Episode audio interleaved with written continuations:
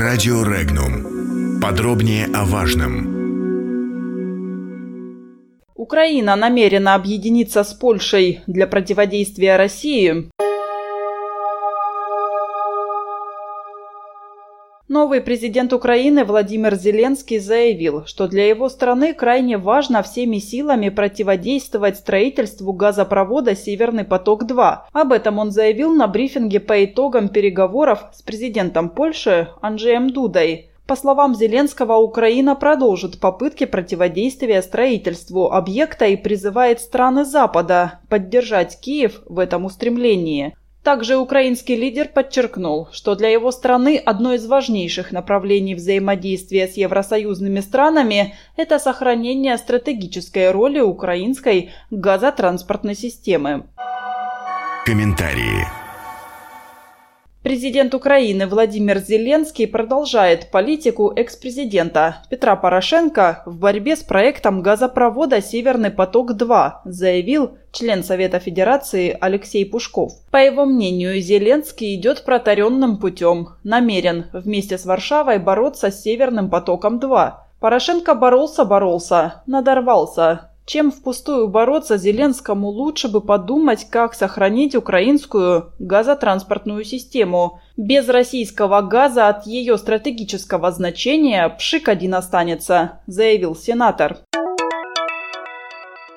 Президент Украины ожидаемо действует как спойлер США в вопросе противодействия Северному потоку-2, заявил автор телеграм-канала «Полит Джойстик» политолог Марат Баширов. Он отметил, что здесь ничего не изменилось, но сложность положения Зеленского в том, что он противодействует не только России, но и европейским странам. В первую очередь Германии, пояснил эксперт. А зависимость Украины по многим вопросам от Германии у Зеленского лично как президента Украины и всей страны не меньшая, чем от США.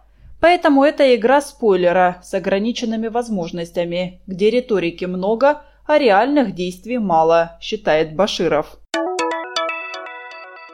Было бы странно, если бы президент Украины Владимир Зеленский выступил за. Газопровод «Северный поток-2» может лишить Украину значительной части газового транзита, заявил эксперт-аналитик компании «Финам» Алексей Калачев. Это не только потеря около 2 миллиардов долларов бюджетом Украины. Падение объемов перекачиваемого через украинскую газотранспортную систему в западном направлении газа лишает инвестиционной привлекательности планы по ее модернизации в глазах европейских инвесторов.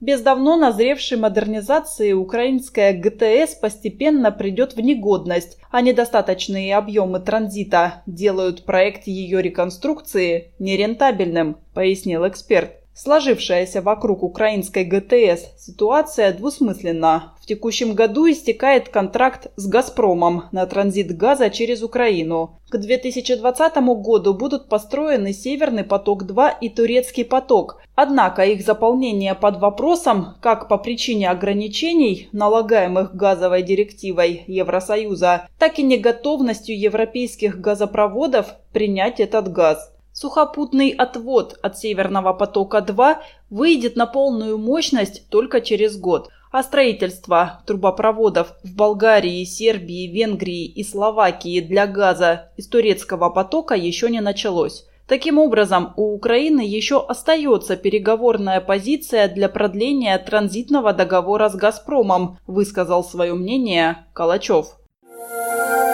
Подробности читайте на сайте Regnum.ru.